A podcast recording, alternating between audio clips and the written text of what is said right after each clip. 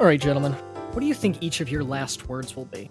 Uh, so if I had to take a shot in the dark at what is gonna be passing through Mike's lips one last time, um, it's gonna be kind of a in and out sort of situation because as he's chowing down on the newest McDonald's uh, PR stunt, uh, he's gonna be ranting and raving to his still uh, still sticking with him and torturedly exasperated girlfriend as he's ranting and raving and saying, "Do you know what those goddamn hip kids on Twitter were saying about this new movie that's objectively horrible, but I actually have to like because they don't like it?" And then his heart just explodes because he's eating an expired fucking like uh, Bella Thorne porn burger from McDonald's or some shit. All right. Now, if I had to guess what Tom's last words would be, and this is our uh, season finale or our final episode of the first season, so uh, Kyle can attest we've been doing this long enough that I think I have a pretty good sense of what Tom's last words will be, uh, based on how our show operations work, and and that is that I believe uh, a doctor will come to him and go, uh, "Mr. Lorenzo, uh, the surgery didn't take.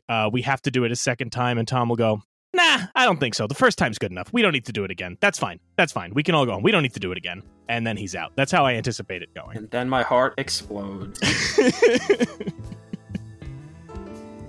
Kane helped to change the world, but Kane's world now is history. And we'll talk about that history and more here on You're Missing Out. We're talking 1941 Citizen Kane with special guest Matt Singer.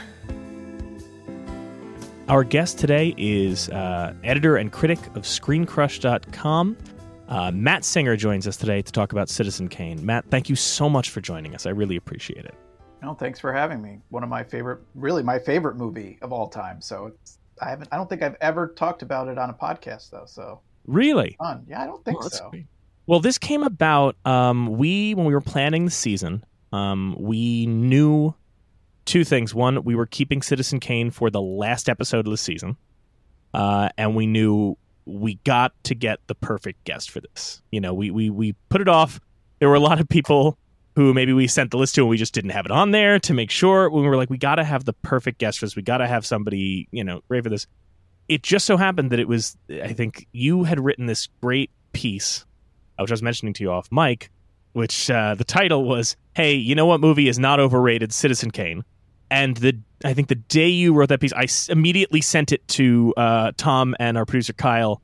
I was like, "This is this is exactly what we talk about on the show all the time. This idea of kind of pushing back against the this overrated narrative of classics." So I reached out to you, and you very graciously agreed to do the show, despite the fact that uh, we, you and I, barely know one another. I think we have, uh, you know, the mo- most of our exchanges have been uh, back at my old job, which were, uh, "Oh, are these the tickets? Are these my seats? Cool, thank you." You know. So I'm very glad you took a shot on, on us with this. I really appreciate it. No, that's great. I'm just gonna I'm just gonna read that piece and then I'm just gonna go. Is that oh, okay? that's that's totally fine. Okay, that's I totally go. get. It. If you could just um, um, here we go. Yep. Okay. well, I mean, you know, the last time I saw you, you were um, hosting a Cats Rowdy screening. So if you want to throw in some references to Rum Tum Tugger too, just to balance it out. Well, I mean, if you can't talk about the, you know, Cats, the second best movie ever made, then at least you might as well talk about Citizen Kane, which is the only film that's more resonant than it. Well, well there is a direct line from Citizen Kane to Cats. I Absolutely. mean, you, you don't you don't need to be the editor and critic of ScreenCrush to see that. It's so obvious. I mean, well, uh, I mean, look, we may not talk about cats, but we may talk about The Cat's Meow, the Peter Bogdanovich film. Does anybody remember that? No, just me. I just I, I saw it, but yeah, I haven't seen it in many years, so I don't remember it too well. But you're right; that is a very tenuous connection to Citizen Kane. we're already we're already that's that's the one that everybody was expecting to hear about. There's no other movie related to Citizen Kane that would be relevant right now, right? There's not. Nothing came out this year pertaining to it, right? We don't need to address not it. Not in 2021, um, anyway. That's exact. Um, see, there we go. oh, and it's not like we've been living through any uh, sort of historical uh, uh, events or anything that would remind us of uh, Citizen Kane. No. Citizen Kane hasn't aged well at all, and yet no. we must talk about it. um, so, Matt, and, and, in addition to um, your work at Screencrush, you also uh, had a great uh, Spider-Man book recently. I just want to make sure we shout that out too. Oh yeah, thank you. Yes, uh, it's um, I think uh, it's, it's Spider-Man from Amazing to Spectacular. The name of the book. It's like a history of Spider-Man comics. It's not about the movies um, I, I it's, it's, specifically about uh, Spider-Man comics, the history of Spider-Man comics, with uh, lots of beautiful Marvel comics artwork in there. It's like a big, oversized coffee table book. Yes, it's it's it's the best book that I've ever written. The only book so far that I've ever written, but easily the best. And it's great because our producer Kyle is a huge obsessive Spider-Man fan, uh, but he doesn't get to be on mic for this segment, so he can't talk to you about it at all, which is so much fun for us. He's just chomping at the bit, and he's muted. It's wonderful. he, Um, was just a, he was just a big little boy sitting, in, sitting watching Infinity War, dressed up as Spider Man, and then oh my god, haymaker to the heart when Spider Man disappeared. that was the greatest moment. Sitting next to him, watching his face as it happened. It was uh, it was such a joy. Again, as he was dressed as Spider Man. but I'm so I'm so excited to have you here, and I'm so glad that we have you on for this. So what we're going to do is I'm going to start, as always, by reading the National Film Registry statement on Citizen Kane, and then we will uh, talk about the film. So this is why the registry uh, selected Citizen Kane in its inaugural year. Directed by and starring Orson Welles, this film tells the life story of Charles Foster Kane Welles, a newspaper tycoon who gains immense wealth at the expense of the ones he loves.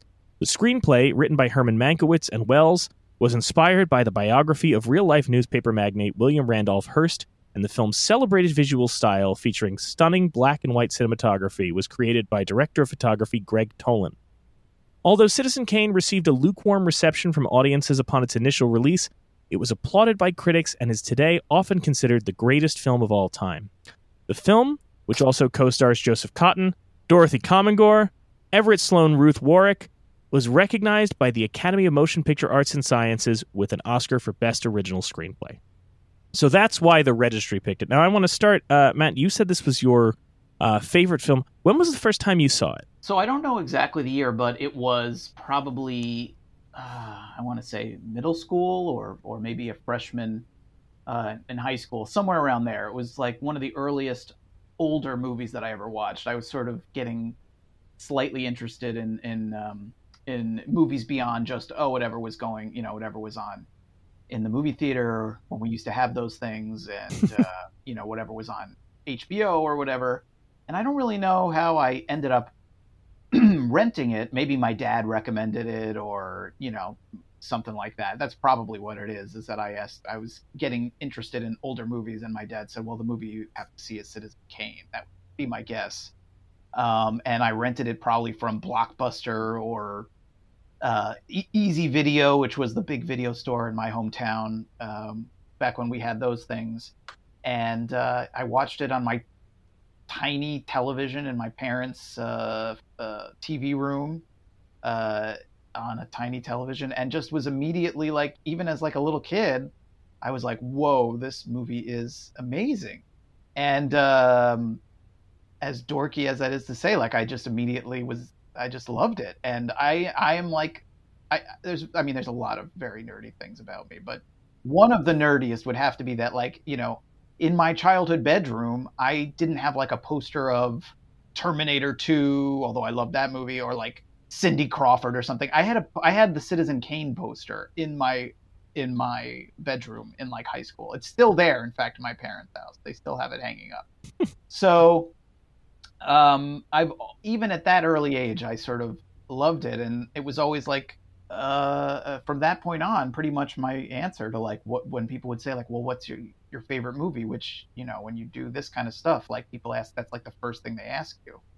Um, and I always and it, people would look at me like I was saying it to be a snob or to you know like oh that's what I'm supposed to say or something like that. But it's it's true and it, it's weird. Um, but every time I I watch it, um, I my opinion does not change. Uh, certainly, if anything, I, I, appreciate it even more now.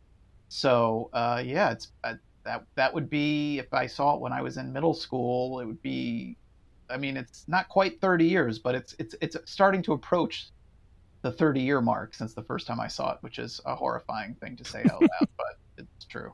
I want to say, and I, I think Tom knows what's coming, and maybe our listeners know what's coming. It uh, it struck me when you said that your dad probably recommended it to you because uh, C- Citizen Kane is is uh, and I've told the story before, and my father hates when I tell it.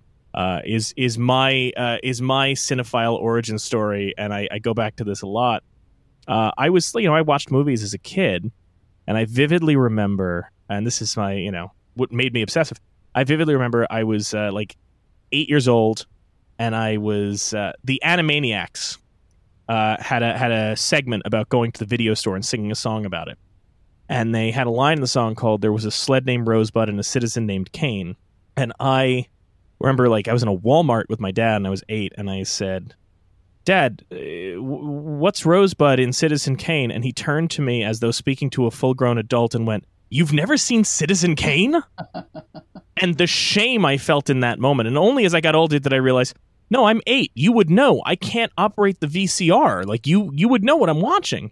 So Uh, Mike is the kind of guy who gets who has to pathologically, obsessively watch the entirety of anything. like he went to Disney two years ago, and to he's the like, studio, I'm gonna, to be clear. Not the Okay. park. all right. Either either way, he went to Disney Studios and he said, I'm going to watch everything Disney ever made: cartoons, shorts. Uh, sing-alongs released on videotape. He watched everything. So in 2019, for like six months, he was like, "I haven't seen anything released in 2019."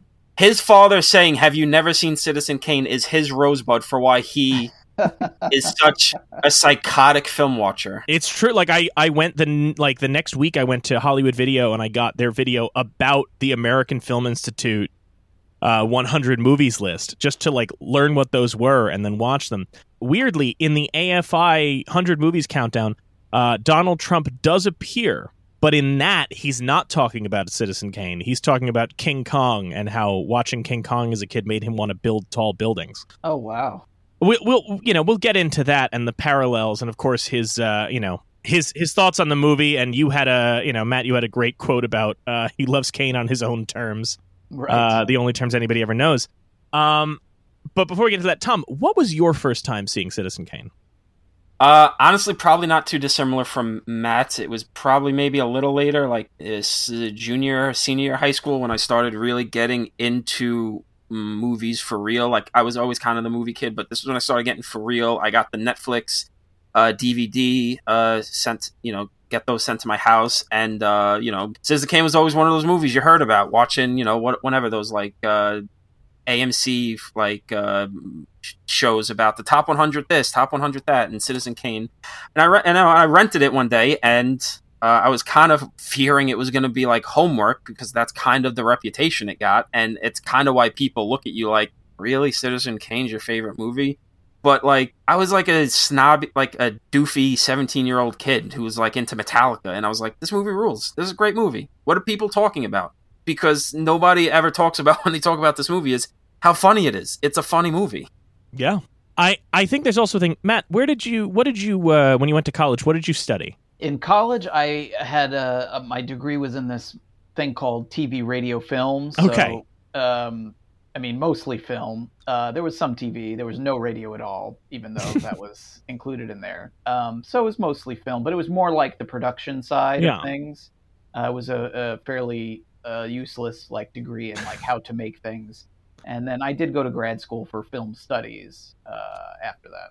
so we we both that's how Tom and I met. We met in film school, and I do feel like the thing with Citizen Kane when you're in film school is, um, in film if you go to film school, and, and a lot of people went to film school and studied film because of Citizen Kane. You know, Francois Truffaut said that it was the the film that launched the most filmmaking careers. But I do feel like film school approaches Citizen Kane the way that um, like a dad who catches you smoking one cigarette and makes you smoke the whole pack does where it's just like the 39 steps in citizen kane get shown to you so many times in film school and broken down so much that you you at a point have to sort of fight against the the desire to kind of go ah it's actually it's it's overhyped actually that movie sucks i don't know if that was your experience but at least for us like that was a movie that just got played so much and you heard about so much that you almost felt like you almost felt spoiled by it you know was that your experience at all or was I- that not I don't. I don't think you know. I'm trying to think if I ever was forced to watch it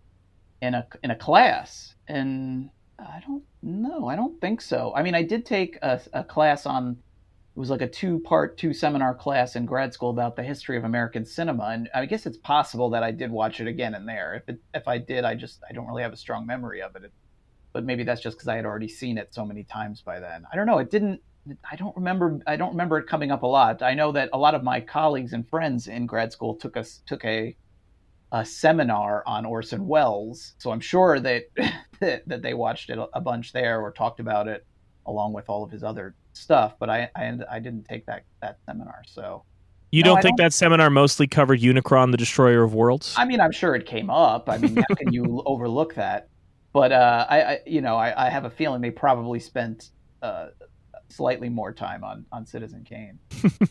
it's such an interesting i mean that's that's kind of the thing with with with kane i, I and I, i'm curious because you mentioned we all kind of came to it around the same age uh, one thing with kane that i think is what makes it last as long as it has uh, and white has the reputation it has is that i think and i'm, I'm you know curious how you guys feel because we all came to it on the same age is that when you're a kid you can still recognize the immediate uh, kind of moral of the film and the idea of oh right he had everything but then you know what what does he want in the end? The sled representing his you know his childhood his innocence. But i find that as i get older each time i've watched it at a different stage of my life there's a new element of it that suddenly unlocks for you Uh, sure, yeah. You know, I, the thing that really strikes me now that didn't strike me as a 12 year old or whatever is that that Orson Welles made this movie when he was 25. Yeah. And when you're a 12 year old, that just is like, oh, that's an old person. And now that I'm 40 and I I I hear that a 25 year old made this movie, it infuriates me quite frankly that someone so young could make something so brilliant, you know, and uh, um, that that what an achievement that is. Not just um, you know visually and and the screenplay, but just like I was I was watching it again last night, and you know the scene at the end of the movie where he destroys Susan's room. You know he she Yeah. leaves him, and he, in a in a fury he destroys this room. And some people, you know, um, one of the things that I, you know, I don't know if I mentioned it in the article that I wrote that you referenced, but one one common thing that I often hear from people who don't love Citizen Kane is that the makeup is cheesy, the makeup isn't convincing. You know, when they get older, they don't look like they're really older. And I mean, to some extent, that's true. But I was watching that scene last night and thinking, it, even if you don't buy the makeup that Welles is wearing in that scene, his physicality in that scene is incredible. The way that he communicates this old man, the way he moves and haunches and stumbles and swings his arms, like he physically embodies this old figure. And I was just thinking, like, that again, like, how did he do that at 25? Like, I could do it now because I feel old every minute of every day. But when I was 25, I didn't. And it's like, I'm just, you know, like that's inc- that's truly some incredible acting. And you know, as much as Welles gets credit for the look of the movie and the design and some of the screenplay, obviously with Mankiewicz, like I don't I don't know that I've read a ton about his performance in the movie, and I know that's something that as I get older, I, I'm really impressed by that a 25 year old could make this and also so convincingly play this guy at so many different points in his life where even if I don't buy the makeup, the, vi- the you know visually the makeup isn't 100% convincing. His acting is so convincing in every scene, um, and that's something I certainly didn't appreciate when I was uh, you know a teenager or 13 when I was watching it for the first time. Uh, yeah, I think there's also something when you bring up the makeup.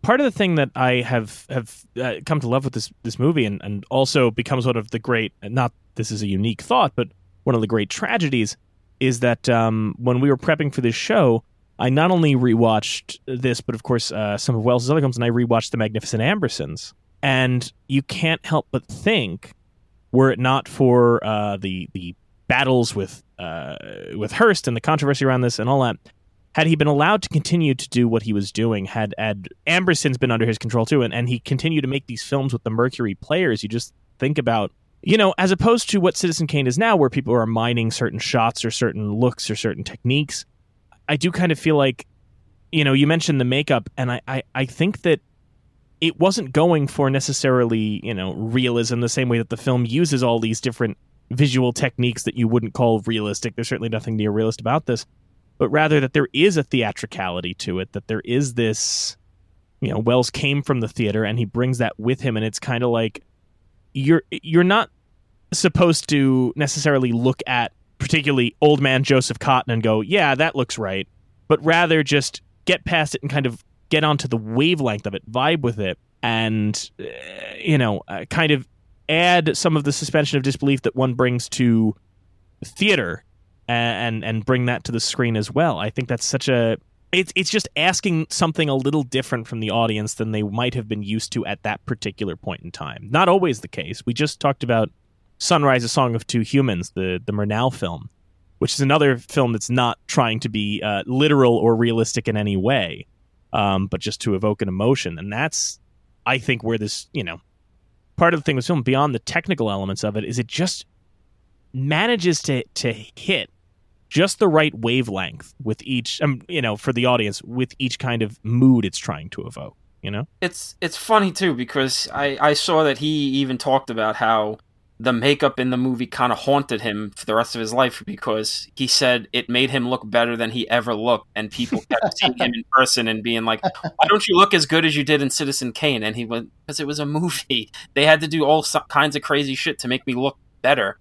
But um I, I you know, and I think all of that theatrical staging lighting that the makeup doesn't necessarily look 100% real or whatever but like he's not dustin hoffman and little man tatum or whatever.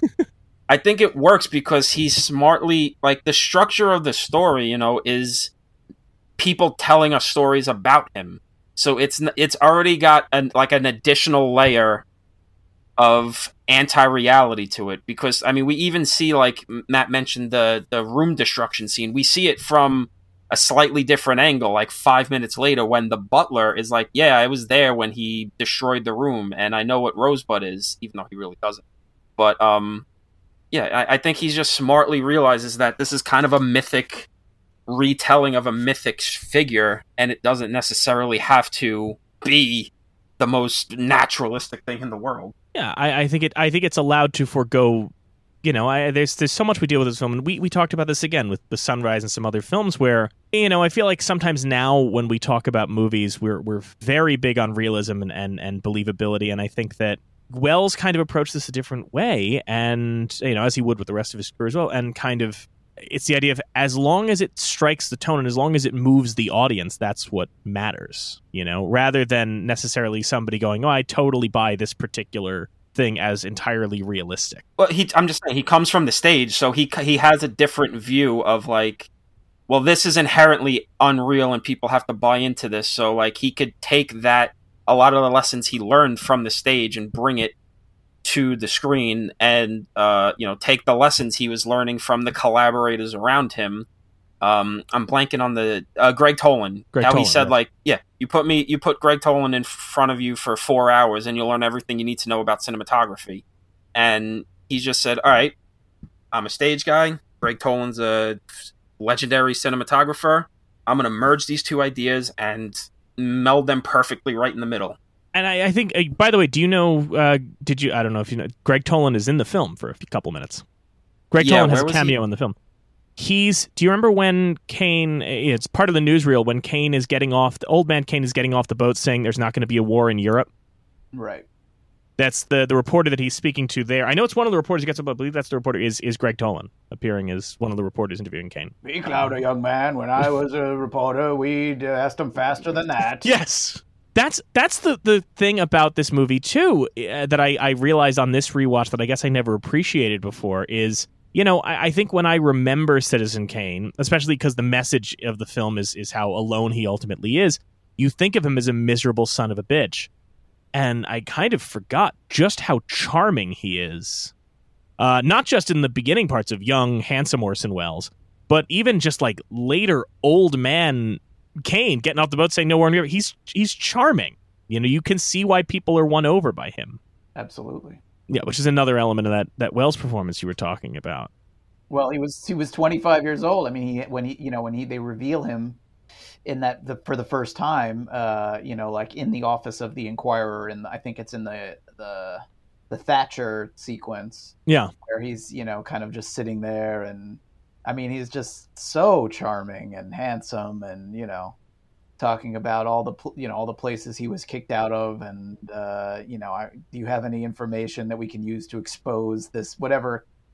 You know, I forget exactly the utility or whatever it is, which Thatcher is a part of, and he's you know asking him if he has any information, and you know, and he's uh, rambling and smiling. Yeah, he's he's uh, it's a good performance, uh, even though, again, I don't think it's a, a performance that gets a lot of attention. Certainly, it's overshadowed in a lot of ways by all the incredible, uh, you know, the visual dynamic things that they're doing behind the camera. But I think he does a great job in front of the camera too. No, I agree, and I, I think that I, I wonder if part of that too is just the fact that because he is such a, I mean, you it's one of those cases where because he is the director and the writer and he's so much a part of the story of the behind the scenes of this film as well, you can't separate Welles from Kane. There, it's impossible. It's it's, you know, you you can't talk about one without the other. So much. I wonder if it's just a case in some in some situations of people uh, choosing to emphasize one element and focus on one as opposed to the others almost like like and we'll talk about it later but like how the oscars kind of just went all right uh, we'll give you the screenwriting and we're not going to talk about the other stuff i wonder if it's a case of people kind of choosing to focus on the narrative of welles as the creative force behind it to the detriment of recognizing him as the performer in it Mm-hmm.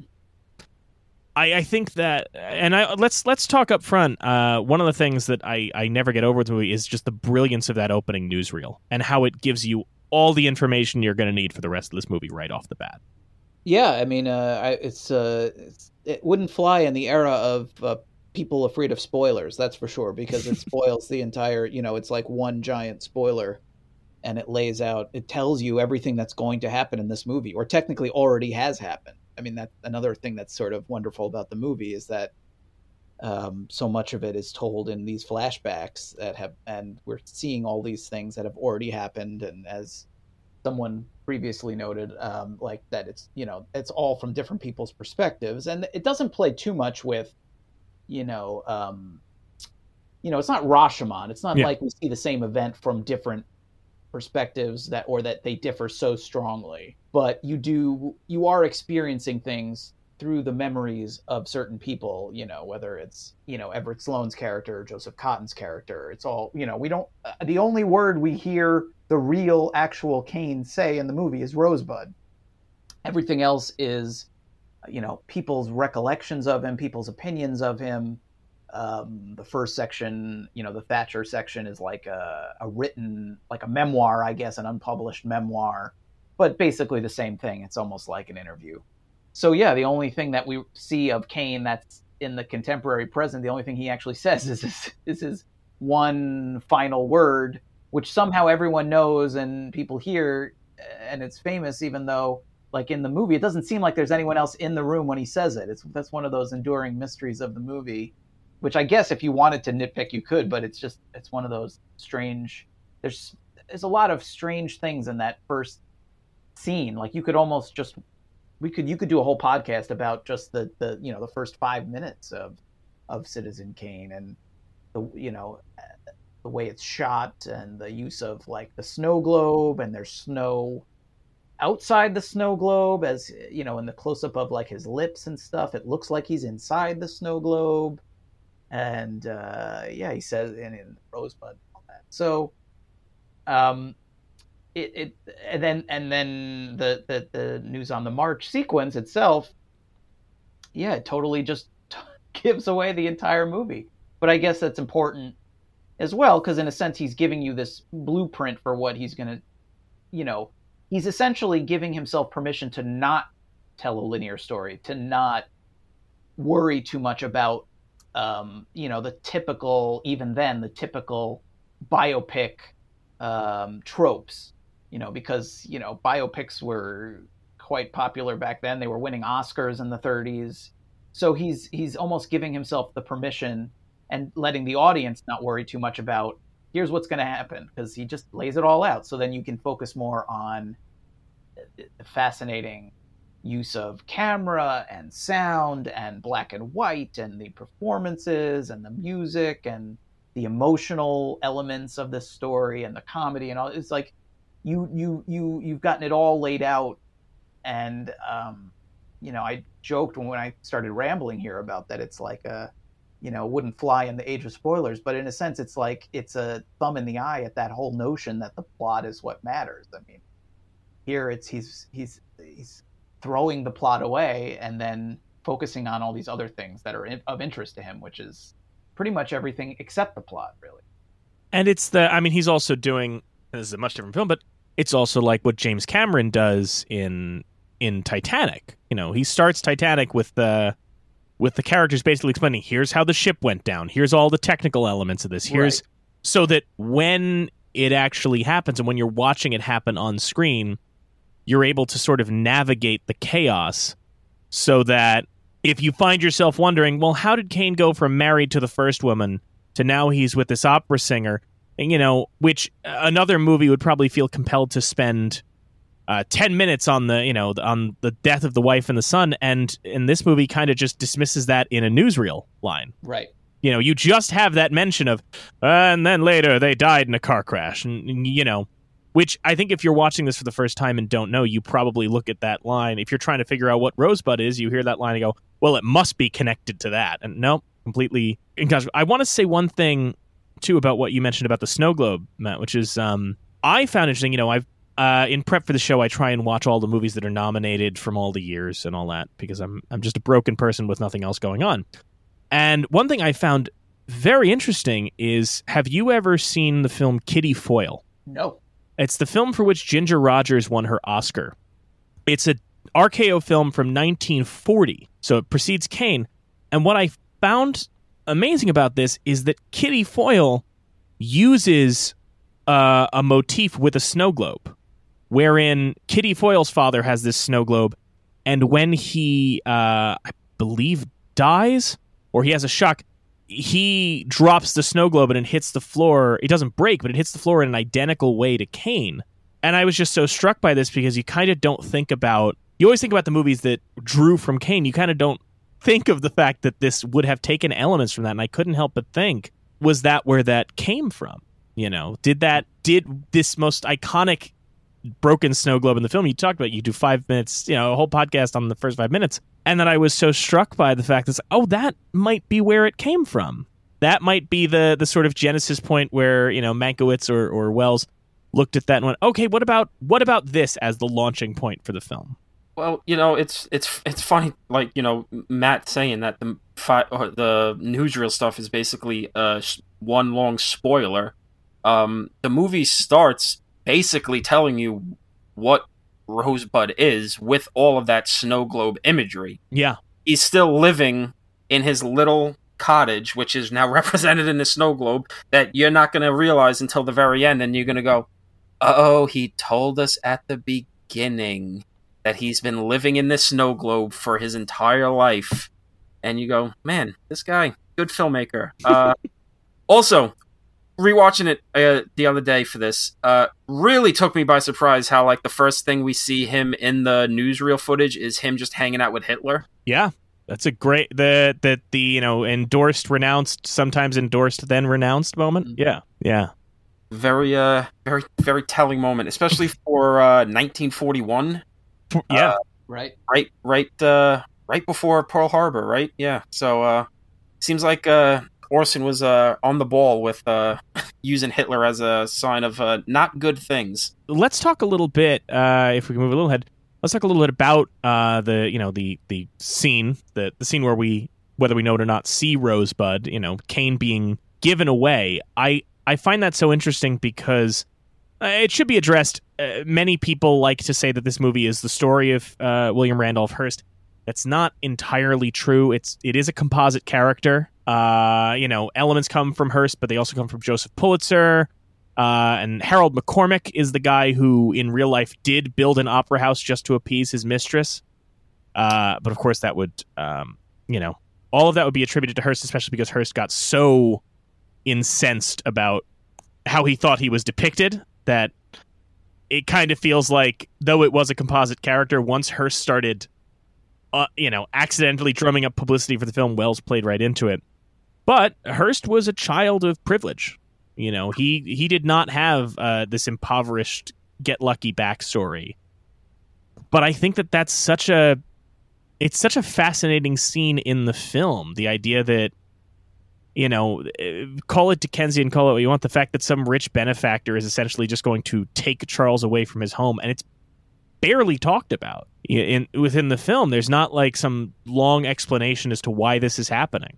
Well, none, yeah, there's no why, none of no scenes with the wives. Like, if only, why don't you connect with your parents again? Oh, it was so horrible what happened to you. They took you f- from your parents. It's just, uh, it's there and then uh, it's gone, and you have to just remember that it happened, and it's fueling his every uh, waking decision. Yeah, it's interesting. You know, I was watching it last night. I was thinking about that scene and and um, the fact that the you know we never see his parents again. Yeah. And I don't think there's much of an explanation like um, like what happened to the parent. Like it's not like they uh, died. It's not like uh, he was orphaned. They it's he's just treated like one.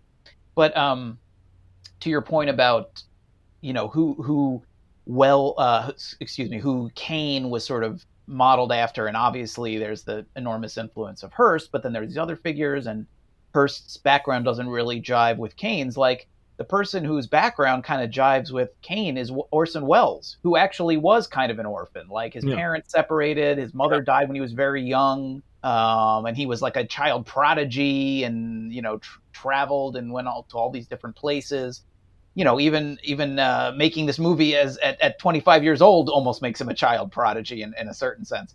So you know, there is a little bit of autobiography in this movie as as well. So that might be another interesting element to consider in that scene where the parents basically give him over to a. It's a very when you think about it, it's like a very strange situation. Like parents basically like give their child to a bank like I didn't I didn't know you could do that. Like here, you take care of him and and let him travel the world and and become educated and we're going to stay here in this tiny shack in the middle of nowhere. Uh, like why don't they go along? I I never I've never quite under I don't I don't quite understand all of that.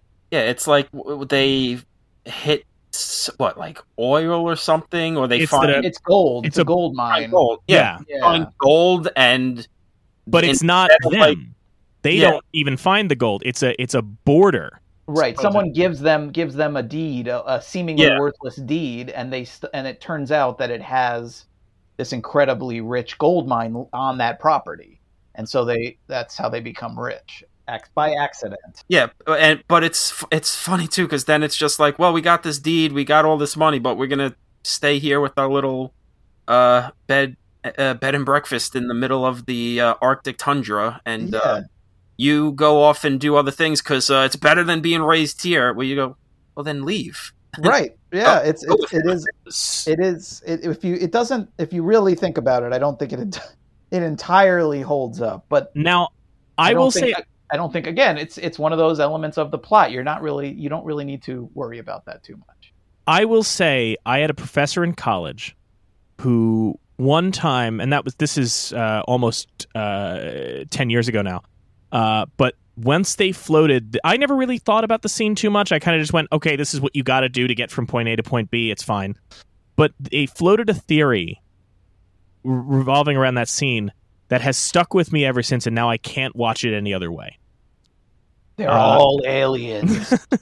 Well, he he said that you know he had stated that he never had an explanation for it, and then that one time he had a student that posed this theory, and it stuck with him, and now it's stuck with me, which is if you watch that scene and you consider the idea that Fred Graves, the uh, the guy who just happens to give them the deed, is Charlie's father. And I don't mean this in some kind of complicated, like, oh, but what if really? But that when you consider the way that both of his parents are behaving, the fact that his father is, you know, that the that Kane is is so kind of downtrodden and just full of rage, but he also seemingly has no say in this. That he's uh, that the mother's the one signing him away and coldly and and dejectedly, uh, and the father, you know, when she has that line where she says to him something like, you know, this will get him far away from you. Oh, uh, it'll be, you know, uh, where you can't get him.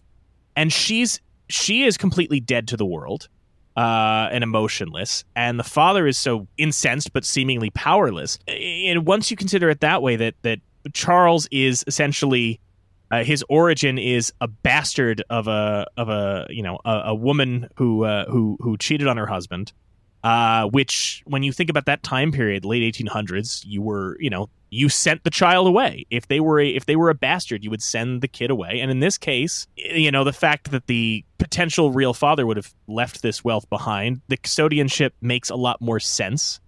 The fact that both parents are sort of uncomfortable with how to even treat this child because that's the thing the parents are both very strange to their kid you know the father doesn't know how to act to the child the mother is very distant. Eh, the way they're both treating charles is very strange for what you would consider you know even if it was parents signing their kid away for a better life they're both treating charles different uh, than you would have characters behave. And i can't imagine somebody like welles who is making this film and a film that is otherwise entirely emotionally intuitive, it's hard to believe that he wouldn't have factored that in when he was telling these actors how to how to treat him. Yeah, I, you know, there, that's I guess that's possible. The other thing, as you're talking, I'm thinking more about it, and the other other possibility or another possibility, and we've kind of talked about it already, is that you know the idea that none of these events are unfolding objectively; they're all coming from a perspective, and here it's the perspective of Thatcher, and you know this is what he wrote in his memoirs, but that doesn't mean that that's actually what happened, and it's very possible that maybe he coerced the parents into uh, doing it. You know that in in what in in the actual events, he told them, "Well, you can't take care of him. I can take care of him much better," and they went along with it for some reason. Or he, you know, you could you could come up with some reason, I suppose. Um, and when he wrote it, he made the parents seem more like the bad guys, and him seem more like a decent fellow who's just uh, looking out for this this boy. So uh, that's another possibility too, but it doesn't really matter. No, it's just it's another case of with this film and what makes it endure so much is that it there's not a lot in the film that you can just write off as oh this is bad or just go there are all these little because it's so well thought out because Welles has so many little things but there's so much to to dig into with each scene. There's yeah, I'm sorry, did Tom did you have any thoughts on the uh I didn't want to I didn't want to steamroll over you there. No, I mean, I think that's all. That's very, you know, fair. I think it. I think it is about, you know, the subjective that we're seeing it from different angles, and you know, like you said, we're not doing Rashomon style stuff here, but it does lend to the movies more like that. There's scenes, not too many scenes like this, but overall, just like you need to focus on the emotions of the scene and not so much the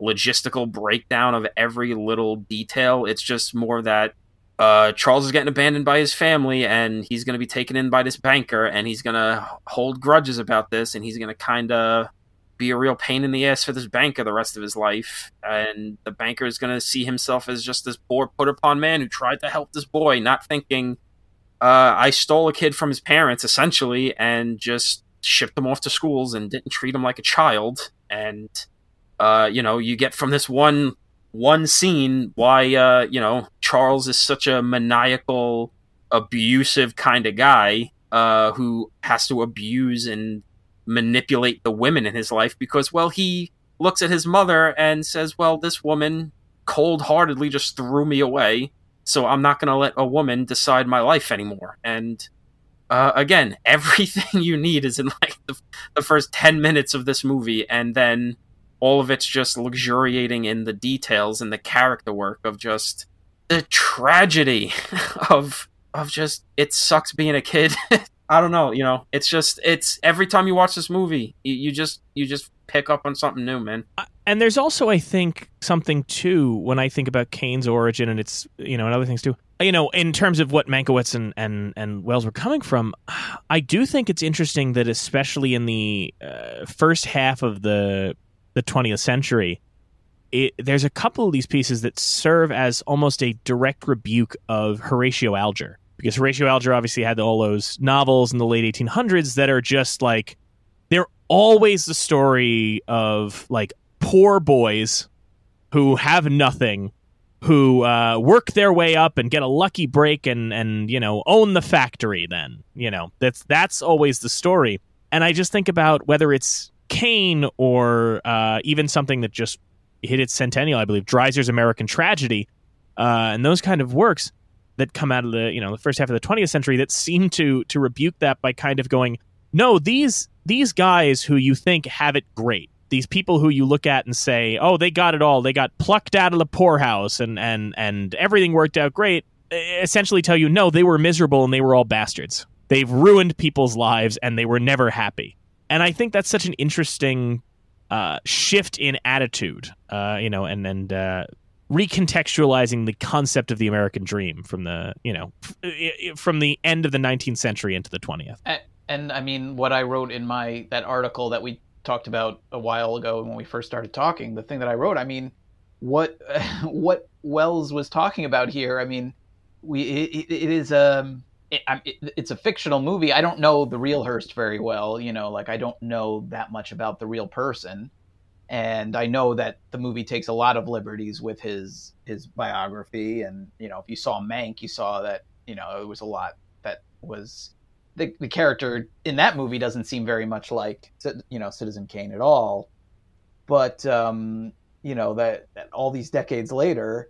Uh, with our uh, former president, like there's so much about this movie that seems to, I don't know, predict, describe, capture him in these fascinating ways that whether it was intended as this uh, rebuke of these other kinds of stories that you're talking about it just seems and i guess this is another thing that i i, couldn't have possibly recognized about it when i was 12 years old was just how much of it seems to capture um, this type of figure which we i imagine if we sat here and, and, made a list we could think of other people that it it, it, it, it recalls but it just so much like trump in so many ways that it's just so fascinating that this was made in 1941.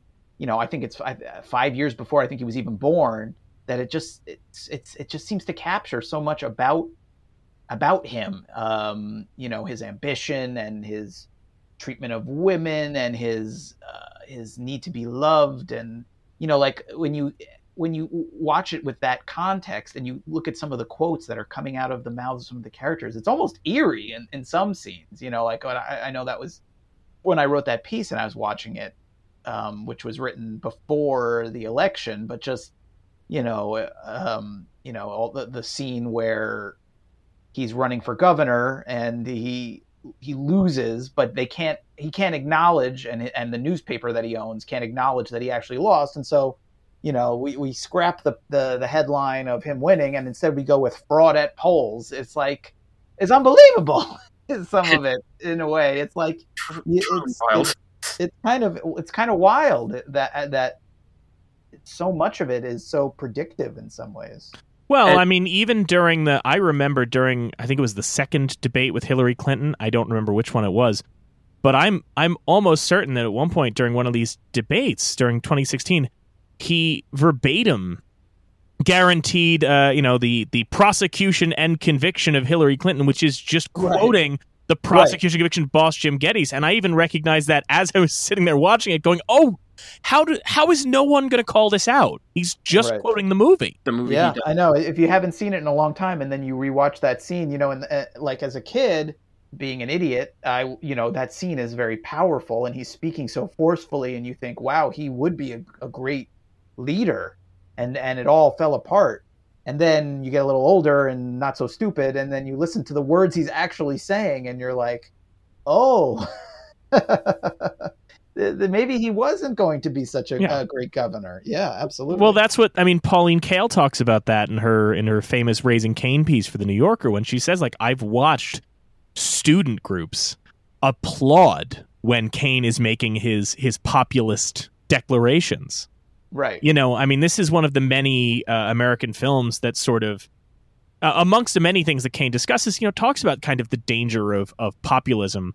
Uh, you know, and that's kind of why when Trump rose up in power, you know, people were drawing comparisons not just to Kane, but obviously things like A Face in the Crowd, uh, sure. even Batman Returns, um, because our media and our art has been warning us about this for a while that very specific like this could happen here all it would take you know for the you know whatever you want to believe for the rubes to buy into this is one person to to pretend he speaks the truth the problem is every one of those things a face in the crowd citizen kane batman returns all promised us that the downfall of that figure would be a potential scandal a tape will come out and it'll bring him down. So much so that when the Access Hollywood tape came out, we all thought, that's it. He's done. It's over. The movies told us this. And of course, uh, we learned that even Welles couldn't have anticipated quite how uh, craven the voters were. Uh, you know, I mean, it's fu- it's funny, t- you know, it's how much it predicts, but also like you know, uh, watching that doc, uh, the battle over Citizen Kane, and how they get.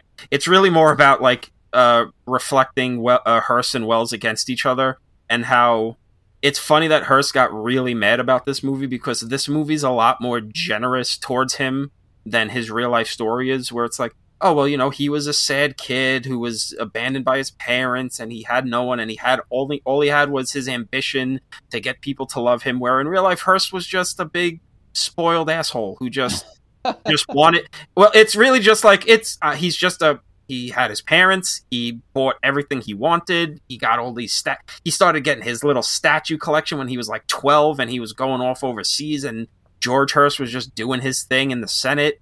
And you just go, he's a lot more kind to this character than you deserve her. So it's weird you're getting mad about it. And you'd have to think uh, if Welles was alive to make a, a Citizen Kane movie about a Donald Trump figure, he wouldn't be as kind to Donald Trump because he's at least giving Kane like some basic human emotions and uh, like a sad human core and like some sort of relatability instead of just craven wanton destruction because you're a greedy bastard. because it's it's not a film about Hearst or any one person. It is Yeah, about no. the delusion of the American dream. Yeah, and it's got the it's got the Welles connection too, which adds uh, an even greater tragedy to the movie because it almost feels like he's kind of calling his shot of like, I'm gonna go and take over the world, but I'm gonna be a sad little boy about it. But then he didn't take over the world, so he had a different kind of uh, direction of being kind of desperate for attention. I mean, we all kind of know the towards the end with the wine commercial and doing Transformers, and he was just kind of like hanging on to whatever he could get because Citizen Kane kind of put the knee kind of kneecapped him for the rest of his life. I mean, because we see it with Magnificent Ambersons, he wasn't able to finish that, and then that kind of really put the finishing touches on it. You know, he how many movies did he start that he didn't finish? One of which we got two years ago on Netflix. And I, I think that the other thing is, you know, we can draw the parallels, but the other thing is that uh, uh, the the closest thing we have at the end uh, of Kane, you know, obviously they've got all the things, all all of Kane's valuables they're gathering up and dividing up, and then that's why the sled gets tossed in the fire. And I was thinking about that from the angle of, you know, it wasn't a case of when Welles died, uh, people were, you know, scavenging his possessions so much as there was a lot toward the end of Welles's life of that next generation of filmmakers all I, I, I to be a little ungenerous sort of clout chasing on Welles and sort of just like oh we recognize you're an artist and uh you know and just trying to to talk to him and and, and pretend like they were suddenly getting some great insight from him yeah, you know, if you can't tell from what I'm saying, uh, I tried to listen to Peter Bogdanovich's commentary on Citizen Kane uh, today. And I don't know if you guys know this, he never talks about it ever, but Peter Bogdanovich used to hang out with Orson Welles. Did you guys know that? What? He never brings it up. He just you know he keeps that real on the down low. But uh but apparently, you know, he was uh, they were apparently totally pals, you guys. Anytime I read Bogdanovich and I read a couple things of his talking about his time with Orson Welles, it sort of feels like when John Lasseter used to say he was friends with Hayao Miyazaki. You know, and it always feels like there's just an awkward handshake there where it's like, yeah, sure, fine. I'm shocked. I had Yeah. no idea No. that this relationship existed. I, I, I don't, I don't. I'm speechless. Yeah, you know, it. Ne- that's like I remember reading because I mentioned before the cat's meow and how uh, Bogdanovich, when he was promoting the movie, was like, "Well, I was talking to Welles, and he said he was going to put this story in Citizen Kane, but he thought." It's too scandalous. So now I'm the one to tell it. And I'm just sitting there thinking, I don't think any of that is the case. I think you're just trying to sell this movie.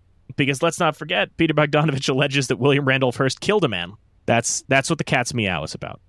Um, Spoilers. It, it is about that story. Okay, I did hear that story. He caught. He apparently he caught. Uh, what's her name? Marion Davies cheating with Charlie Chaplin, and he chased Chaplin on a boat and shot at Chaplin, and he accidentally killed somebody else. Now, I the movie is somehow dumber than that because the movie is actually that the guy who gets killed, played by Cary Elwes, happened to be wearing Chaplin's hat at the time, and Hearst mistook him for Chaplin and shot him. You know, That'll happen. yeah, that that tends to happen. That's the, the you know. Movies need more hat-based accidents. I, I think we do have to talk about uh, you know the visual elements of this film because that is something that you you can't help but be drawn to as you watch it, and you can't help but see the influences. Uh, you know, I talked about the uh, earlier. I mentioned the you know there is a man, the certain man musical sequence, but then when it cuts to that uh, that two shot uh, of Joseph Cotten and uh, oh now the other actor's name escapes me, uh, Bernstein uh, as the character. Sloane. Yes. And it's I look at that and that that you know profile and then head on shot and it just feels like oh that's that shows up in Bergman's persona that shows up in so many films and you just feel like yeah, it's you can't help but watch this and think of how many things just you know specific iconic films lift moments from this and mine from this movie you know Oh yeah, so many. I was thinking last night, uh, watching the last scenes in in um, Xanadu when they're wandering through, you know, the giant piles of Kane's collection, um, right before the the, re- the the reveal of of what Rosebud actually is, and Thompson is giving his speech about, you know, basically admitting that he didn't like he spent the whole movie trying to figure this thing out, and he has no idea. He, no one knows what it is. He hasn't learned anything, and you know. But then, sort of underlining one of the themes of the movie is that, that you know the idea that no one, you know, word could explain a man's life or whatever. And I was just looking at that scene, going, "Oh, this is where Steven Spielberg probably got the end of Raiders of the Lost Ark. Oh, yeah. There's all these giant piles of, um, you know, these crates, these wooden crates." And I, I had never made that uh, connection before, that visual connection. That that's clearly what um, was the inspiration for the the last scene in Raiders of the Lost Ark.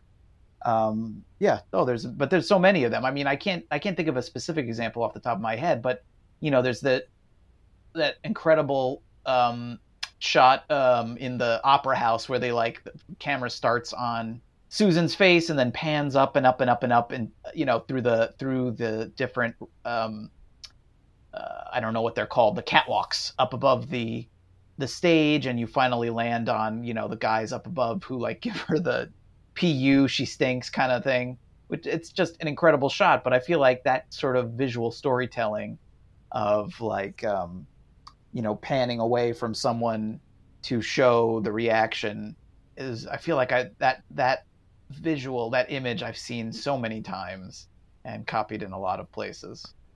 And there's that uh, you know when the when he goes into the when he's in the Thatcher library and just that one beam of light shining down that very like uh, that that German expressionism look of that library and I, I think what I love about this film too uh, what's so engrossing about it is the way that he kind of instead of committing to one visual style per se like when you watch you know, say German expression when you watch like Cabinet of Dr. Caligari that entire film looks like you know has has a very specific visual language.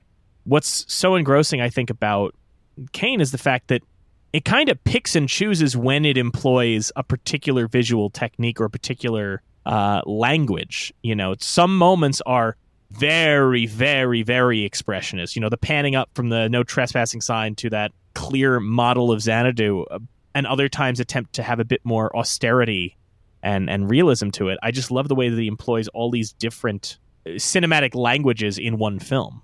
It's it's like we were saying, mentioning before, how like uh, we talk about how much this movie influenced things, but uh, we rarely talk about the things that influenced it. Like you know, he's he's talked about the look of Xanadu and all that. He he was inspired by Rebecca, and uh, there's almost no way the end of the movie with uh, them just kind of isolated in Xanadu alone wasn't him like riffing on old Universal horror movies. I mean, it's it's with the the shadows and the big you know gothic mansion. It feels like uh, freaking uh, Henry Frankenstein's about to run out and say it's alive, it's alive at some point. You know, he's he's he's the monster in the village that.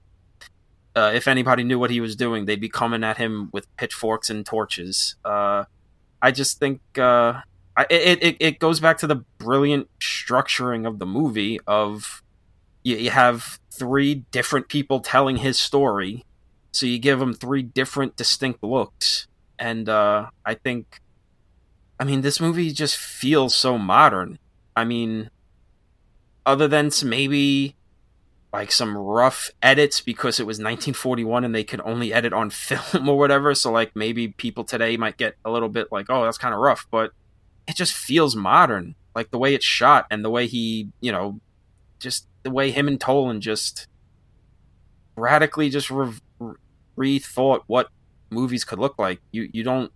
It, it almost feels more modern than like Mank did. Oh, I, I fully agree. Uh, but I was also I will cop to this. I, I'm not a Mank fan, uh, which is very surprising. But uh, Matt, you you reviewed Mank, right? I did. I wasn't a huge uh, huge fan of it either. I and um, yeah, it, I mean, it's kind of surprising, or it was surprising to me anyway, how little uh, visually it reminded me of Citizen Kane. Um, you know, uh, there's a few Easter eggs here and there, and and, and nods to it, of course. but it's a yeah, that's a much more traditionally shot black and white movie. I mean, it it doesn't have a lot of the uh, kind of aesthetic adventurousness that Citizen Kane does. I, I absolutely would agree that it, uh, Citizen Kane feels a lot more modern uh, yeah, than than Mank. One hundred percent. There's only like one sequence in Mank that feels almost inspired by Citizen Kane, and it's during the uh, the election when he's he makes the bet on Upton Sinclair winning, and it's got some of that kind of like energy that uh, Citizen Kane has. But other than that, it feels like he wanted to make it feel like a movie from the 40s and 30s, but you should have made it more like the movie the characters were making. But hey, who, who, who am I to say? I also found that uh, watch because I watched Mank prior to my most recent rewatch of Kane for this, and it made me appreciate one element of Kane, which is I I found Mank. This is not going to be a Mank podcast, but I found Mank to be very slow and and very kind of tedious. Uh, and I think part of that is that Kane structurally has the brilliant conceit of starting with Rosebud. And so you're propelled through the whole movie. You're not just watching Kane's life, you are alongside a reporter and you and the reporter are both trying to get to the heart of what is Rosebud. And that is the thing that is that is carrying you through this is getting to this this end point whereas Mank kind of only jumps back and forth between I'm writing a script here's why I wrote the script, and there's it, there's no propulsion to it in the way that Kane brilliantly has. It almost feels like the the wraparound story of Mank should have been someone investigating what actually happened making Citizen Kane after Pauline Kael's essay, instead of like, oh, just it's just Mank sitting in a room and then it's it's much more graceless with its flashback structure than uh, Citizen Kane because of the um uh, you know, it's it's not just it's it's not just three people randomly. You know, like it's yeah. We we see his life through the eyes of his business partner, his friend, and his lover, and you get the entire picture of him. Not even the entire picture of him. That even those three people can't tell the entire story of a man. Whereas Mank is again, it's not a Mank podcast. Although you're manking out, I would definitely listen to that. Uh, it's it, it's it's taking some of the ideas without understanding completely why Citizen Kane did those ideas. But you know, again, and I Citizen Kane, it, yeah. it's a movie. Who knows? But I, I think that you know when I looked at uh, Meg, Meg tried to boil down like, well, the entire reason we have Citizen Kane is because uh, Gary Oldman felt sad that Bill Nye the Science Guy lost his election. Uh, and that doesn't totally square, and it's just trying to fit that all into one thing. Whereas the beauty of Kane is that seemingly the uh, you know the narrative is built around like, oh, Rosebud is going to be the key to unlock everything about Charles Foster Kane. And as Matt pointed out, the ending essentially has the character we've been following the whole time saying you can never really know one person. And then showing Rosebud in the fire, I think also gives you as the viewer I think it asks the question if you the viewer kind of well, is Rosebud the answer to everything? Is it the thing that ties it all together? Is it Kane's whole MO? Or is it the case that uh, Rosebud was just him having childhood nostalgia, and it doesn't actually answer why he did all the things that he did. I, you know, the film doesn't actually make a declaration on that one way or the other. No, it doesn't. But the other way to look at it is that, um, in a sense, I've never thought this before, written this before. This is literally just talking out my butt as we're as I'm hearing what. So it's an exclusive, is what you're saying. So yeah, we'll, oh, we'll yeah, take it. Totally. Yeah, you're gonna want to. You're definitely gonna want to post this somewhere. is that he's in a sense, if you know, like what Thompson says is, you know, never figured out what Rosebud is. A word isn't going to explain someone's life.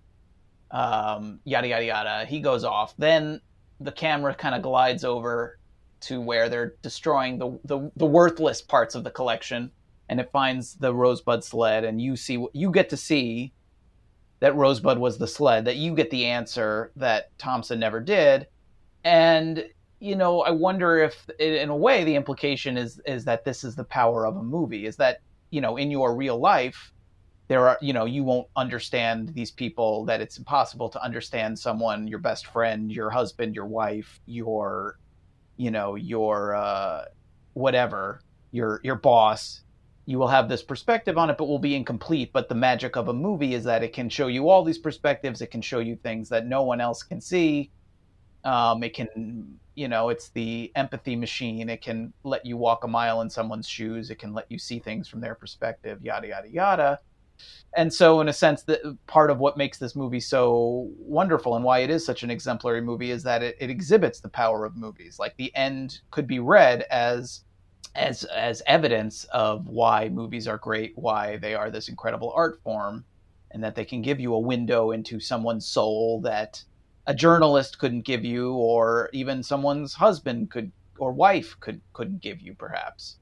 Um and and that you know if a mo- you know like the, if the greatest movies are the ones that could only be movies that they couldn't be a painting and they couldn't be a TV show and they couldn't be a novel because of how they're shot or how they're edited or how they're made or whatever and that that um that that in some ways you know that that's part of why Citizen Kane is so exemplary as a movie is that it is so uh singular in that sense. You couldn't make this as a novel. It wouldn't be as good you couldn't make it as a straight biopic because it would be mank you know you couldn't do you know there's a that, um it's in a sense it's like a it's a uh, a validation of cinema or something like that It's it's pure cinema. You can't get this experience anywhere else other than through the moving picture. You know, it's uh yeah, I mean and it's funny too that like Orson Welles as he got older really started like not appre- he he he kept sh- kind of shit talking the Rosebud reveal, saying it was uh cheap pop psychology and uh I don't know what what what do we feel about that? Is he right? Is he? I mean, I don't I don't agree, but I mean, is there maybe something to the oversimplification of the Rosebud thing that maybe uh, movies after it oversimplified what it was doing? I think the issue of Rosebud and why maybe I can't speak for Welles. Uh, who knows why he did what he did? But I, I, I think that why he might have disliked it is I think that maybe audiences tended to and people who brought it up tended to focus on that and sort of treat the movie as though Rosebud is a big twist ending, like some some sixth sense, you know, M Night Shyamalan twist, rather than a vehicle to take us on the the mystery of Rosebud is just a vehicle to take us on the journey of the life of Kane and then a little, you know, stinger at the end to remind you what it's all about. And I think that if if Welles just kept hearing about Kane only from the vantage point of which to be honest is kind of mostly the vantage point that maybe I saw it from when I first watched the movie because I was so young, you kind of just go like oh yeah this guy had everything but he only wanted his childhood like and you just see it as that's what makes the movie so significant and then you watch it as you get older and kind of recognize so many other elements of what it's trying to say. I think if welles just kept hearing about it and hearing about it and hearing about it i, I imagine it's akin to uh, i once saw spike lee do a q&a talking about how he was so goddamn sick of particularly white moderators asking him did mookie do the right thing? And he's like that's not like that's it's not like the movie is just about the trash can going through the window and was that right or wrong there's so much more going on stop focusing on that and i think like I said, the first time I watched it, I just because I was nine, uh, and I was just able to pick up on the parable of it. You know that the whole thing was just building up to the sled, and now you know, and and on subsequent viewings, other things stick out to you as you get a little older. You know, her yelling, "You just want people to love you." sticks with you and you go well i don't want to be this person or or um, you know the story uh, that that Thompson tells about. I believe it's Thompson uh, that tells about seeing the girl on the boat, and it's funny the little things you remember uh, for the rest of your life. Those those things stick out to you more to the point where now, to me, you know, I recognize the rosebud element as a device to get us from point A to point B, rather than the crux of the film. And I wonder if Welles was responding more to people who treated the rosebud thing as like a grand twist instead of a device. I don't know, Matt. What what do you think? I, I think maybe part of what Welles was annoyed about was just that. Uh, I think it wasn't just the rosebud element, but that so many people. It was as if this was the only movie he ever made. It was the you know, and it was the thing he did when he was 25 years old. You know, it's like if you were 70 and people wouldn't stop yakking about this thing you made 45 years ago when you've had this whole career and all that, you might get a little. You know, it's like when uh, the Rolling Stones are at, you know, they got to play uh, "Give Me Give Me Shelter" for the millionth time. They probably get a little sick of it, I would guess. I wonder if there's something to that uh, for for Welles as as uh, as well. I do want to uh, address too when I was talking about uh, the moments that stick out. Uh, you know, again, I remember being, when I watched it again when I was like twelve or thirteen, which is around, you know, when you're an early teenager, you're starting to kind of uh, figure out who you are a bit. Um, and I remember watching it then. Uh, and I've brought up on the podcast before that uh, I think that sometimes we uh, we expect young people to understand things that were not meant for them, like in school. Uh, how you have to read The Great Gatsby when you're so young. There's no world where you're going to understand the motives of those characters. I remember, I think it was like freshman year of high school. I'm reading The Great Gatsby, and I'm like, there. Eh, I look back now and go, there's no world where I was going to understand any of those characters' motivations back then. You just don't have the life experience for it. And I think Kane is certainly a case where you can see it as a cautionary tale when you are young. Uh, you know, especially if you're a teenager, and you can hear, like I said, the line of you know, you just want people to love you, and kind of see that as a cautionary tale. But I think as you get older, you start to notice more things like watching that scene now of when um, when Kane is writing the Declaration of Principles and Joseph Cotten says, "Well, I'm going to hang on to this. Uh, you know, I want to have." And you kind of hear that youthful exuberance in Kane's voice. I mean, when he's asking, "Oh, go out and let's let's accuse this guy of murdering his wife," he laughs with this exuberance.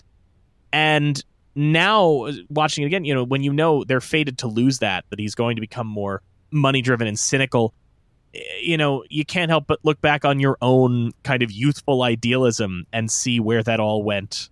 Uh, where where where did that all go? And uh, you know how much optimism and, and vision and, and how you felt like you were gonna you know conquer the world you know, I mean, for Tom and I, we were in college. I had a, you know, I ran the the campus magazine there, and we were sitting in my office talking about all the things we were going to do when we got out of school. And now, you know, we're sitting here recording a podcast in the middle of the pandemic and an economic crisis. We couldn't have anticipated. You know, everything's nothing went the way we had planned. Nothing went uh, the way of our optimistic vision. And now you watch that scene and kind of think, right, that you can only be that way when you're 25 you can only be where Kane and, and Cotten are at in that scene when you're at that age and and and the kind of things that crumble with that. So I kind of wanted to talk about what scenes uh, when you watched this film most recently, what scenes struck a chord with each of you guys uh, on this viewing?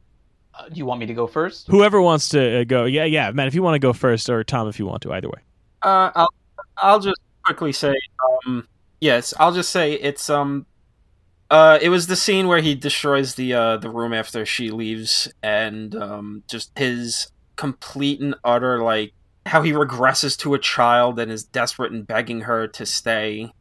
I don't know that that really just connected to me. Um, I I just feel like I don't know, not not not exactly the same way, but I've you know I've I've been there where I lost a significant a significant other was leaving, and you just feel like all all of the shit in your life, all the all the armor you put on just drops, and you just regress and you just I don't know. I I, I just connect to that. That and uh, you know, as a obsessive Blu-ray collector, uh, all, just them throwing all this shit away and saying, "Eh, none of this matters. He's dead." Um, I think I think for me the the the the section of the film that I that I I, I- I think was maybe I just appreciated more recently was a lot of the stuff that's narrated, or at least was from the perspective of Joseph Cotten and the way he talks about Kane. All he has all these incredible quotes, which I guess are you know I don't know if it's Mankiewicz or Welles or both who wrote these speeches that he gives, but all the ways he describes him uh, he had a generous mind. I don't suppose anybody ever had so many opinions, but he never believed in anything except Charlie Kane. He never had a conviction except Charlie Kane in his life.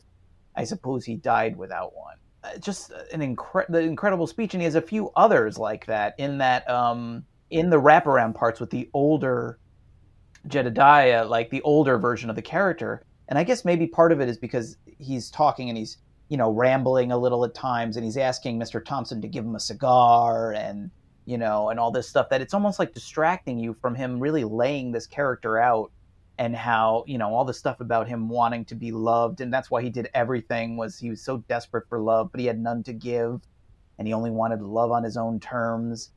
I mean, I don't know that I relate to that. I just find that I don't know. It just again like the parallels to so many public figures it's such an interesting sort of analysis of this particular figure this some this person who you know he's he aligns himself with populism and being a populist and you know Kane himself has a speech earlier where he's talking I think to Thatcher or maybe it's to some of the staff about you know like uh, I need to protect people because you know the, uh, no one else is going to look out for them I have money and property and if I don't look out for these people uh, you know, somebody else will, which is like th- these people that he's talking about looking, you know, so dismissively too. It's like they could look out for themselves, they could fight for themselves, they could talk for themselves. Like the idea that this this guy who is in possession of the sixth biggest fortune in the world is going to speak for the working man is so you know so delusional and self-centered and so so true to life lately um, that it, it just adds this other fascinating layer to the character that in these recent viewings I really find so rich and and sadly accurate. Um, that those are the scenes that I even more than sort of the technically the bravura camera work and the incredible you know cinematography like that's the stuff that's been resonating with me lately about it is sort of those core emotional truths about uh, this type of person who, you know, demands everyone love him and offers no love back in in return and craves power but only wants it selfishly and uh, it's it's a I don't know it's a it, that's that's like a whole other side of the movie that when I was younger I didn't really think about very much and now find myself very much drawn to.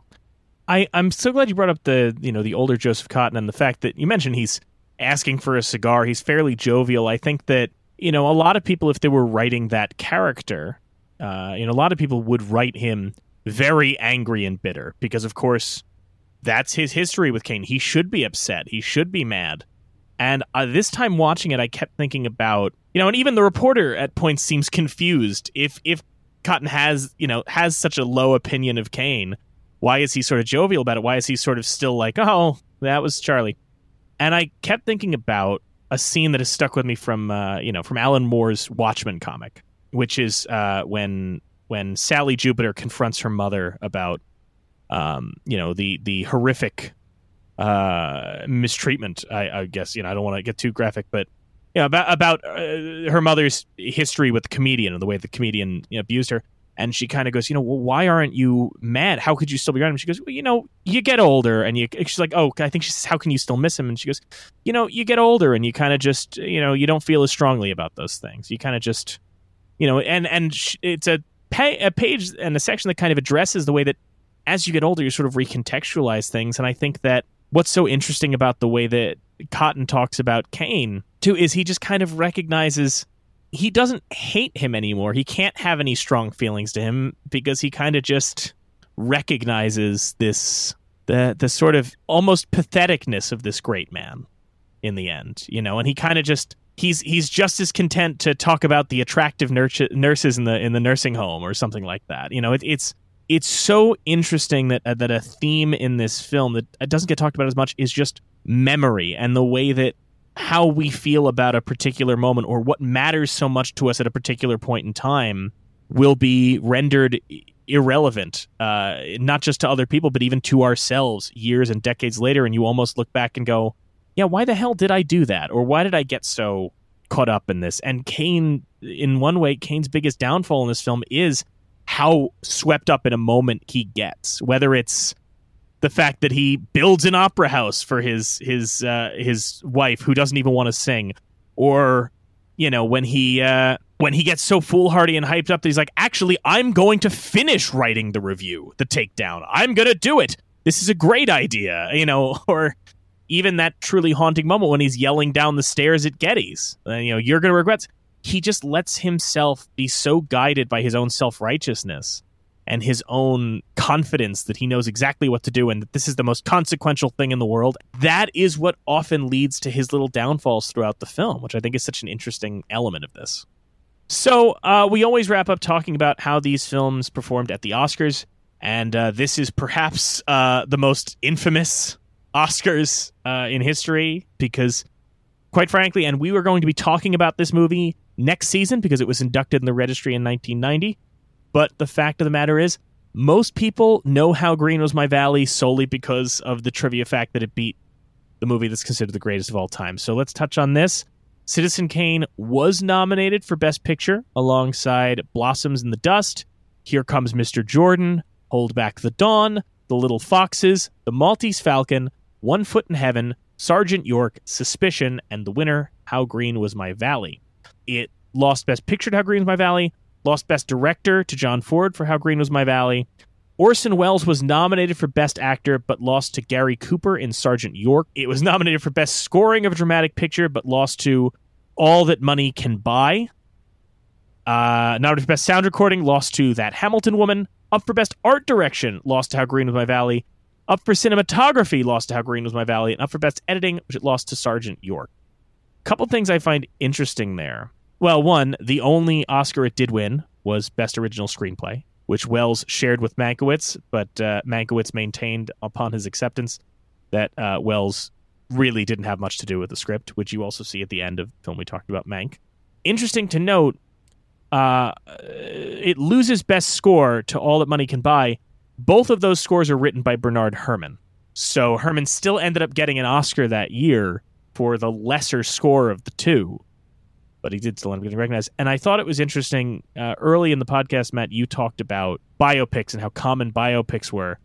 I do find it interesting that Welles, uh, with this very nuanced performance, loses to Gary Cooper for a literal biopic in which I hate to sound terrible. Gary Cooper is not particularly good in Sergeant York.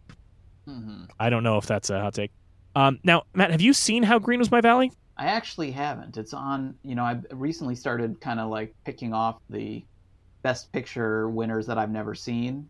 And there's a fair number that I haven't. And so, I, while I've been stuck at home, I thought that'd be a something to do between, you know, things I'm watching for work. And, and so I made a list of all of them and I, I have never seen it. And, you know, I, I will say uh, one thing I do remember from film school um, is some of my uh, friends in film school saying that it was a great movie, and I think even one or two of them saying oh, it's a better movie than Citizen Kane in that kind of contrarian sort of way. But I know that it is. You're absolutely right. It is sort of famous for being the movie that beat Citizen Kane for the Oscar, but. I again, I haven't seen it, but by all accounts, it is it is a great movie in its own right. I mean, John Ford is a fantastic director, so it doesn't shock me if it if it is. But uh, yeah, I haven't seen it. I'm hoping to see it th- at some point this year while I'm working my way through these Best Picture winners I've never seen. Yeah, that was how I started my quarantine. As I watched all the the Best Picture winners I hadn't seen, and uh, got got to tell you, if you haven't seen Out of Africa, just don't. That just... one I've already. Yeah, that was actually one of the first ones I I did watch.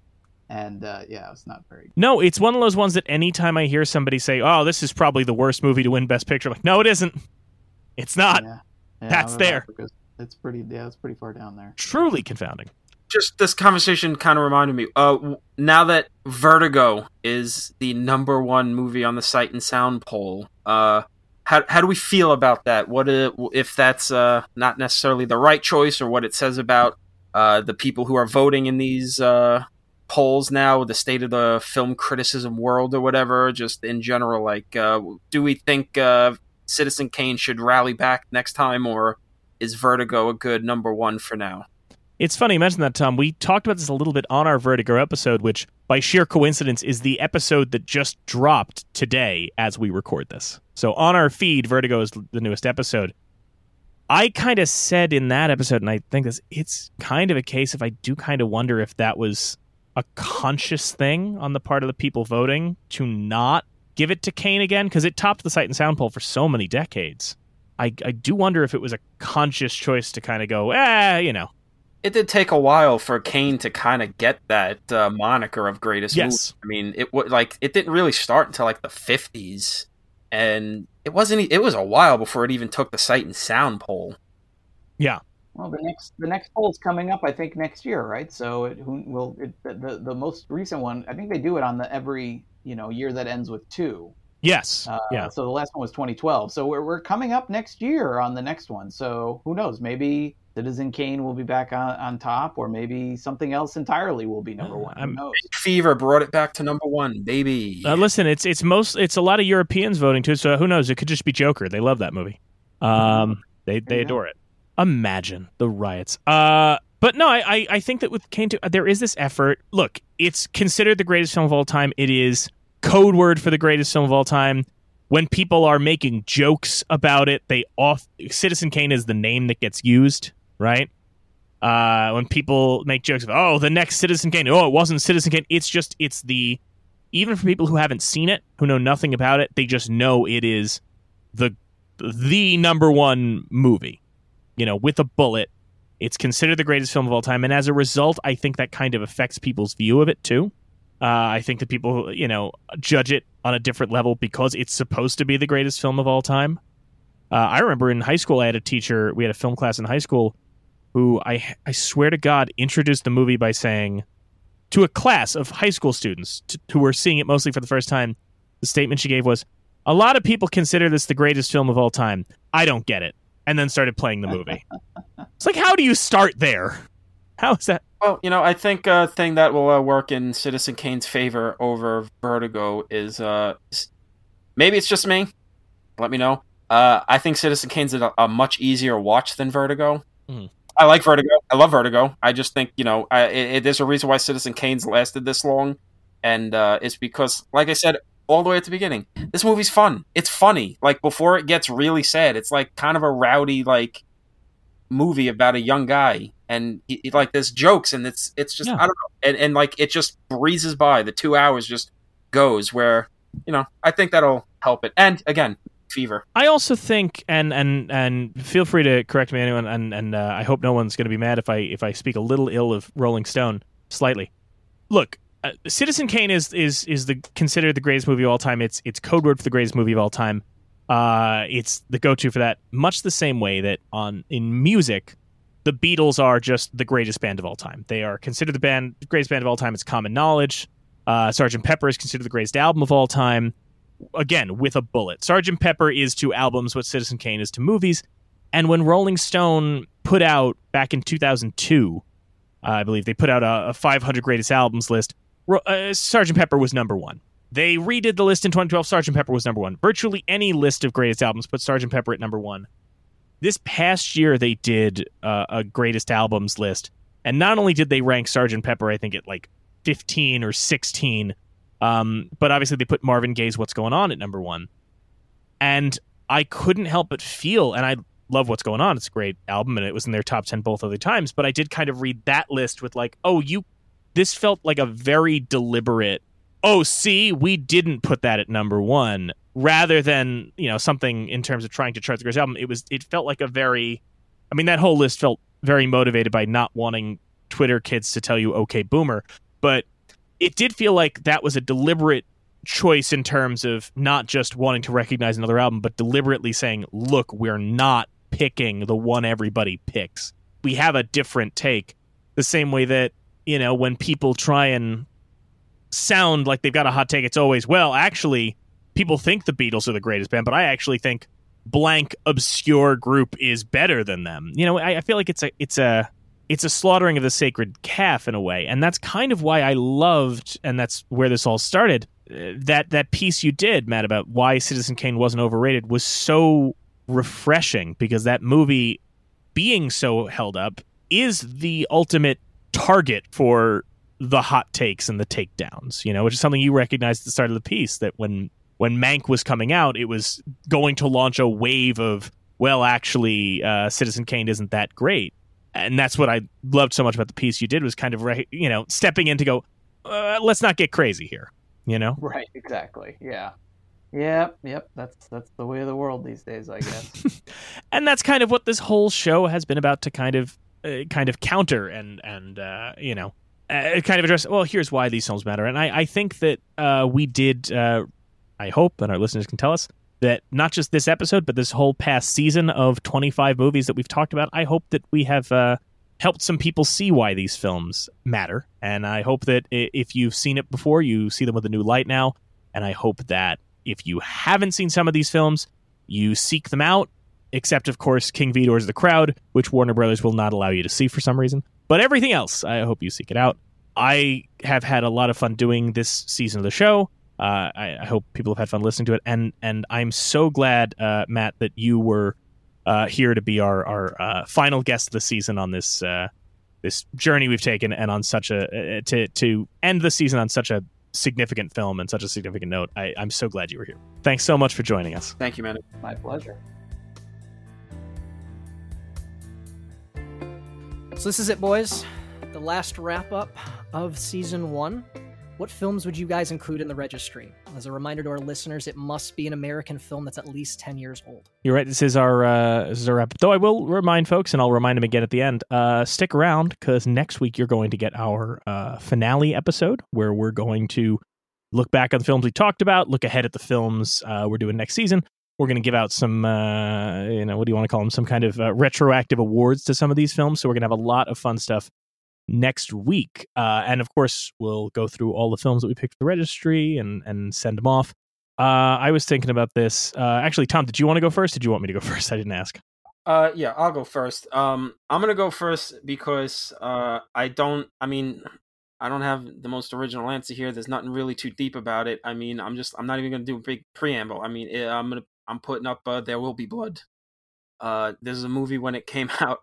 I mean, uh, I before I saw it, uh, I was reading reviews. Oh, it's this generation Citizen Kane, and then like I saw it, and even as a 17 year old who just seen like Citizen Kane, I was like, yeah, no, this is actually pretty well accurate. And you watch There Will Be Blood these days as you get older, and you see it uh, even clearer, and the way it reads the world, and how um, you know just just the filmmaking and the themes and the character and just the way it all rolls up and all of that.